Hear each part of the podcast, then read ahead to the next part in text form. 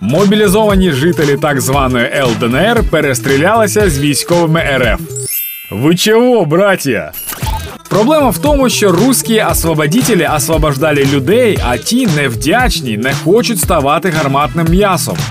Ну не охуєлі? Тисячі солдатів вже склали зброю і відмовилися воювати.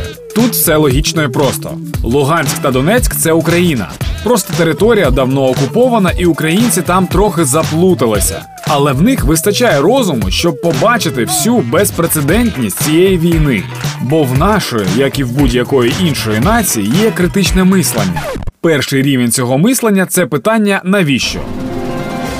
Типу, навіщо обирати Путіна знову? Навіщо йти війною на сусідню країну? Навіщо сідати на пляшку?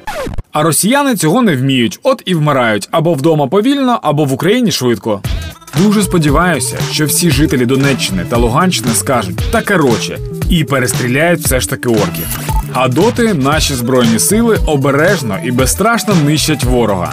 Всі ми, хто в тилу, робимо все для того, щоб в них була така можливість. Донатимо, збираємо, шукаємо, доставляємо та допомагаємо. Тільки разом перемагаємо. Слава Україні!